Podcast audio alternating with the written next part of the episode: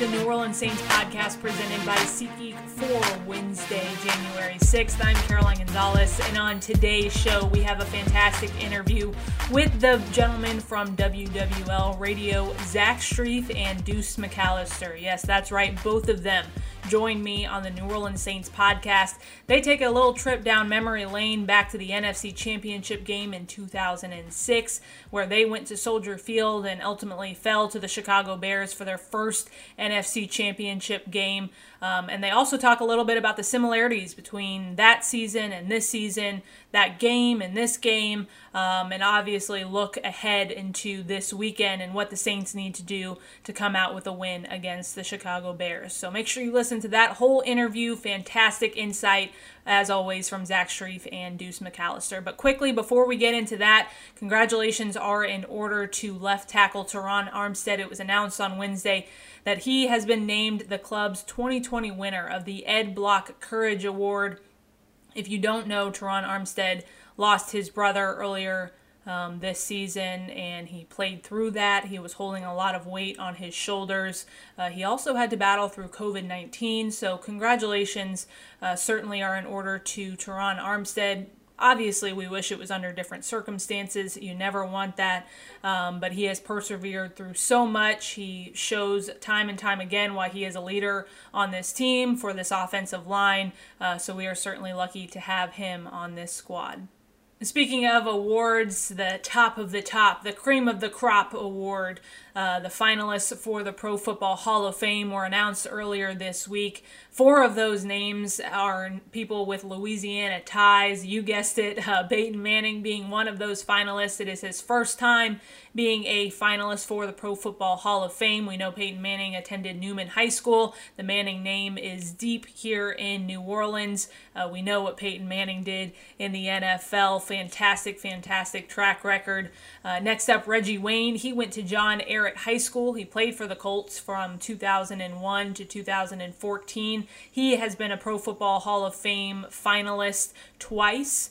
Um, if you if the name Reggie Wayne is ringing a bell, and I know I just said it after Peyton Manning, but uh, Reggie Wayne was the intended receiver that uh, Peyton Manning um, was obviously throwing to in the Super Bowl, but none other than Tracy Porter came up with that interception in the Super Bowl that he ran back for a 74 yard touchdown. We all know the conclusion of that game. Saints win the Super Bowl. So, uh, you know, congratulations to Reggie Wayne, but of course, we always have to bring that up.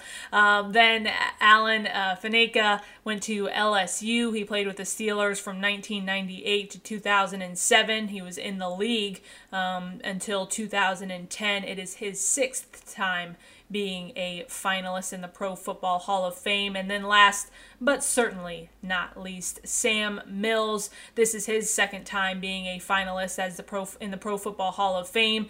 He, uh, you know, of course, played with the New Orleans Saints 1986 through 1994. A huge part of the Dome Patrol, which you all know of. He played in the NFL until 1997. So we want to give them their flowers on the New Orleans Saints podcast presented by SeatGeek.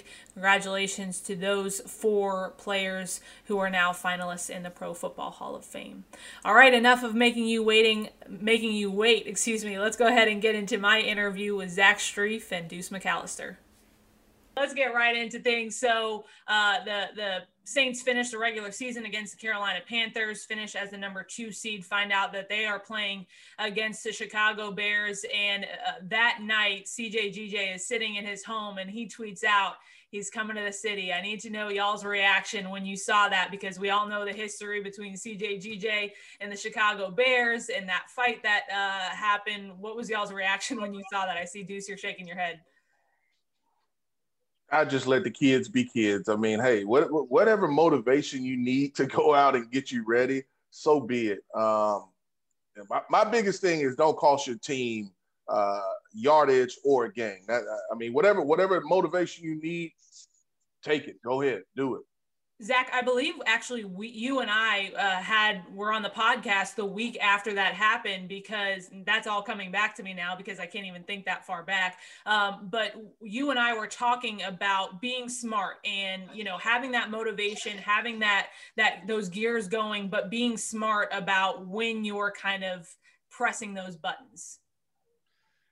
Yeah, and I think another thing that we talked about was okay, now you're on the radar, right? So now every single team you play is going to send film in of you, you know, inciting all of these fights, and you know they're going to start throwing flags on the first guy, not the second, and we've seen that mm-hmm. since then, right? Suddenly, you know, we've seen some ah, it's not such a big deal, and yet he's he's catching some of those flags. So yes, I, I agree with Deuce, and I think it's very similar to what we said that day. If that's what you need, if if that's the edge that you play with, then I'm all for it you just got to know when to cut it, right? And you got to be really smart about when to use it. And and you don't want to take it out of him. The team doesn't want to take it out of him because it, it motivates him, right? That's how he plays. That's how he gets himself going. But at the same time, like Deuce said, the minute that it crosses the line and you've hurt your team, then now it was not worth it. So he's just got to be smart about it. He's got to understand that he's got a target on his back now. Every official that walks into the, these games moving forward is going to know if there's a fight, he probably started it and and it's going to be more and more likely that he gets caught doing some of that stuff. Absolutely and, and not wanting to cost your team. All right gentlemen before we talk about this 2020 team let's go back to 2006 the saints versus the chicago bears in the nfc championship game. Uh, obviously some sore memories there. Deuce what what do you remember the most about that game? And would you put uh, chicago bears on that that you know put a bad taste in your mouth list for you for me personally, it was just a lot of opportunities to play the Bears. I mean, not, not only that 06, it, you go back to uh, 07, you go to 08, and it was just, it was always like that was the team that we ended up being a cross rival for as far as the Bears. And uh, we weren't having a lot of success against them either. And so, you know, that's probably the most frustrating part about it. Obviously, you know, the first thing that you think is that's our first NFC championship game ever. Uh, so you don't want the moment to, to be too big for you. You also remember that it's extremely cold. Uh, that was my first time ever drinking uh, chicken broth on the sideline. I mean, so it was it, it, was different. It was unique. And obviously, you go back, you look at the two big defensive tackles that they had. They had Briggs, they had Urlacher. Those guys played a little bit deeper than you would normally see linebackers play, but that's that allowed them to be able to run. And so uh, a game that I still feel like that we were obviously in, a game that I still feel like we should have won. But, you know, you grow. You grow as a person, you grow as a player, you grow as an organization. And, you know, it didn't happen in 06, but we all know it happened a couple years later. And, you know, I think that was what set really the foundation for what we're seeing still, what, 15, 16 years later. Yeah, absolutely, Zach. I'd, I'd ask you to to build off of that. What do you think were some of the the learning points, the teaching points from that game that you guys came out of? Well, you know, the interesting thing about that season and that in general, we were 10 and 6 and sat starters in week 16, week 17. We'd already secured the two seed. So that in and of itself is very odd, right? I mean, being in that situation, I think was uh, almost a little serendipitous just because of what a weird year that it was um, you know, you go up there, you, you get to experience that for the first time. It's a different environment than anything that you've ever played in. Um, you know, my, my strongest recollection is a pretty rough fourth quarter. Because, uh, like Deuce said, you know, we're in that game. Reggie has the long run, um, you know, in the third quarter there. And, and then all of a sudden, kind of the wheels fall off. But, you know, that team wasn't ready to win, you know, a, a Super Bowl. It, it just wasn't. And I think it kind of revealed itself in that game. But you know, the core of that team then got to experience what it was like being in that moment and in that game. And so you fast forward a few years and, you know, it didn't seem so big. It didn't seem so odd. You kind of knew what you were getting yourself into. And, you know, this group is real similar to that, right? A lot of the core of this team was around in 2018. A lot of the core of this team was there for, you know, the, the Minnesota game where you get your heart broken. And a, a lot of these guys were here last year. And so, you know, those experiences build over time. And um, I think they're, I think they will help this team. Now, clearly we said the same thing last year right? We had the same conversation last year. And so at some point you start going, quit learning and start doing. And I've heard a lot of guys, you know, that, that have said, and this is former players, I'm tired of watching them win in the in the pre in the regular season, yeah. right? Like win the games in the postseason, and that's exactly how the guys in that locker room feel, right? They're like, okay, we did this what we had to do to get to the playoffs. This is what it has always mattered to us, and so you know, hopefully that that you know kind of uh, it, it carries over, you know, hopefully. But I, I think this team to me, there's a lot of correlations to the 2009 team more so than the 2006 team in that, you know, you, have been out a lot of guys, you've had a lot of injuries, you've dealt with a lot of stuff. And now suddenly we roll into the playoffs. It looks like we're going to be very, very healthy, which is exactly what happened in 2009 and we'll get more on that injury report on the the Wednesday Saints injury report on Wednesday afternoon. But Deuce, to Zach's point, how how do you stop learning and start doing? How do you get past the psyche of the past few years and and what's happened in those playoffs? How do you as a team come together and say we're not going to let that happen to get again? We have the team, we have all of the pieces of the puzzle. Now we need to put it in action. Well, first and foremost, you know, I think it is not overlooking any opponent and so you you you you hear so much about the noise outside of the building. You hear so much about being picked to win. You hear so much, you know, some people will even reference, hey, look, you know, you're favored by this many points. That's going to be an easy game. You can't you can't let that factor into your preparation. And I think, you know, from the biggest standpoint is you have to prepare like this is your last Wednesday as far as of the season. You're not guaranteed next Wednesday. You're not guaranteed to be able to go and practice again next Wednesday. If you do not win on Sunday, it's over. Yeah. And I, I, I think once you look at it like that, well, I am going to do everything today to make sure that I'm ready for Sunday. You can't say it's going to be a win. You can't think of it as this team is going to lay down for you. You're, you're, you're, you're a more talented team you know that, but you have to go and play the game. And so I think, you know, from not just a few individuals on that squad knowing that, they have to make sure every individual player knows that, that, man, this may be the last Wednesday that we get together as far as the team is concerned. Because nothing is guaranteed next week. Nothing is guaranteed next season. There's a lot of uncertainty. So my biggest thing that I would tell them is control what you can control and make sure that you're doing everything possible to make sure there's no question.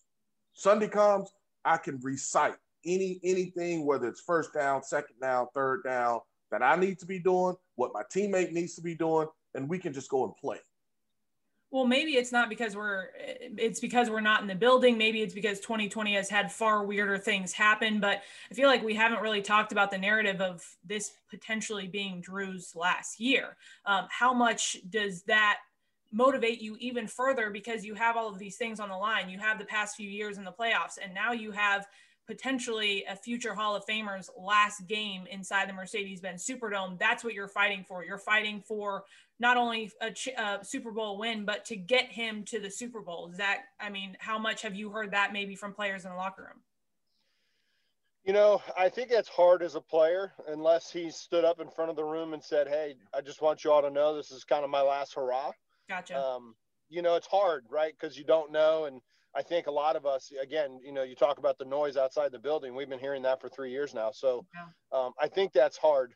Now, if you're him and you and you think it's your last game, well, then you can rest assured that he feels that way. Yeah. Um, I don't know that he puts that burden. You know, I think it's really hard for players to to to do this win one for the Gipper deal, right? Like it's it's just tough from a player's perspective to to put your guys in a situation like that. But um, I'm sure you know there's a, there's a lot of motivation in the building that understands. There's a lot of these guys that know I don't know what's going to happen this offseason. You know, they're in a they're in a tough position. The Saints, there's no question about it. This is not like normal year. Oh, the Saints can manipulate the cap and still sign people. Like this is a very different offseason for them because of what happened this year with the revenues and and what the cap is going to do next year. So I think there's a lot of guys in there that know if we don't get it done right now, we don't know if we're going to be back in this situation again next year. So I think that's very real. And I think that the guys do know that. I think the single biggest motivation is that most of these guys have had their heart broken for two or three years now. And, and that is hard. And it is, it is tough to deal with. And they know that feeling and they know what it was like to walk off those fields with that amount of disappointment. And, and those guys would tell you, this is basically four Super Bowls to win the Super Bowl right? I mean, it, it has to be that way, and it's yeah. going to feel that way because you feel just as miserable losing the wild card game as you would losing the Super Bowl. You know, no matter what, it's over. So um, I think that's the big thing for these guys. I think it's hard for them to tie you know, Drew's career up, unless Drew walks in front of the room and says, I'm done. No, that's a great point. And, and, back to what Deuce was saying, you can't overlook any team. Let's go back to week eight. The Saints win, but they win in overtime thanks to a field goal uh, by Wil Lutz, 26 to 23. And I'll ask this to both of you, Deuce, and I'll start with you. Where do you think this game is going to be won for the Saints? In the trenches, offensive line and defensive line. Uh, that game was a little bit different as well because you didn't have your two top pass receivers being Michael Thomas and Emmanuel Sanders. You'll have those guys uh, back. The other part of it is I don't think that they will have Roquan Smith. And, you know, Alvin, Alvin tore him up last time. The Saints aren't leaning on Alvin as much um, right now as far as they were in that stretch without Michael Thomas and some of those other guys. The other part of it is, and I think it's something to, to be said, um, I think Drew is probably a little bit more healthier now uh, than he was then. And not to say that they weren't doing some things offensively as far as uh, pushing the football down the field, but really the last two weeks, three weeks, the Saints have looked from an offensive standpoint, they've looked very, very different as far as the vertical shots they're taking, some of the things that they're doing in that essence. And so um, it's a little bit different. We know the quarterbacks are different as far as for Chicago. It's Trubisky now. It's not Foles. Uh, the Saints defense had eight sacks. Uh, I think they can maybe not match eight sacks, but I think that they can at least get four sacks um, and, and it caused probably two turnovers. The question for me is you look at Montgomery. He had that one long, it was a trap play that he was able to hit him on. He had that one long run against them. They've leaned a lot more on him uh, in that stretch. And I know he's been banged up. You know, like I said, they've got some guys that they're missing, but can the Saints defense return to form where teams are only getting 60 yards, 70 yards as far as running the football? If they can do that, uh, it, it'll be a dominant performance. Zach, as our token offensive lineman here, um, how much, how encouraged have you been in the growth, as Deuce was saying, in the offensive line since week eight? I mean, they've been performing so well over the last few weeks. Yeah, I think I think the offensive line has been a strength of this team from the very beginning. You know, and and you look, it starts on the outside, and it's hard to even explain how beneficial it is to have two tackles that you can leave alone. Yeah. Mm-hmm. I mean, it changes everything, right? This is not like the days where they had to put a guy next to me the whole game, right? Like this is this is a different situation. And you look at a team like the Bears with a couple of good pass rushers on the outside, and the Saints just walk into this game comfortable that they know what they're getting out of Terron, they know what they're getting out of Ryan, and it, it just it really changes the dynamic of what you're doing. So, um, you know, from a pass protection standpoint, I think you feel good about your matchups. Um, what's really interesting to me, and you talk about the offensive line, and I'll throw this guy in there. One of the unsung heroes of the running game this year has been Adam Trautman, mm. uh, which is really surprising considering, you know, he's a small school guy, came out of Dayton. Dayton doesn't have scholarships they don't offer athletic scholarships, right? Like to give you an idea of to give you an idea of of you know where he's coming from. That's the area that I would have said, hey, he's going to struggle there. He's a good athlete. He can get vertical and catch football. You know that stuff is generally the same. Uh, but in the running game, it's not quite the same, right? Like you're blocking guys that are nothing like what you spent time blocking at Dayton when you were blocking, because most of the time you were running downfield. The man had 31 touchdowns in college, right? He's running down the field catching catching touchdown passes. So to see how well he's played, and you look at the Saints, how good they run out of these power sets. You think about the duo play, the quarterback powers, the you know that's really where they've made uh, their money in the running game this year. And Adam Trautman's been at the point of attack constantly. So you know, those are the those are the, the, the, to me, Adam Trautman has been an unsung hero of this group offensively because he's really dominated on the edge uh, in the running game, which is surprising. And if you get a big game out of him, if you can secure the edge uh, against this team, I think you can run the ball on the Bears. They've actually struggled defensively over the last few weeks, even though offensively they've played quite a bit better.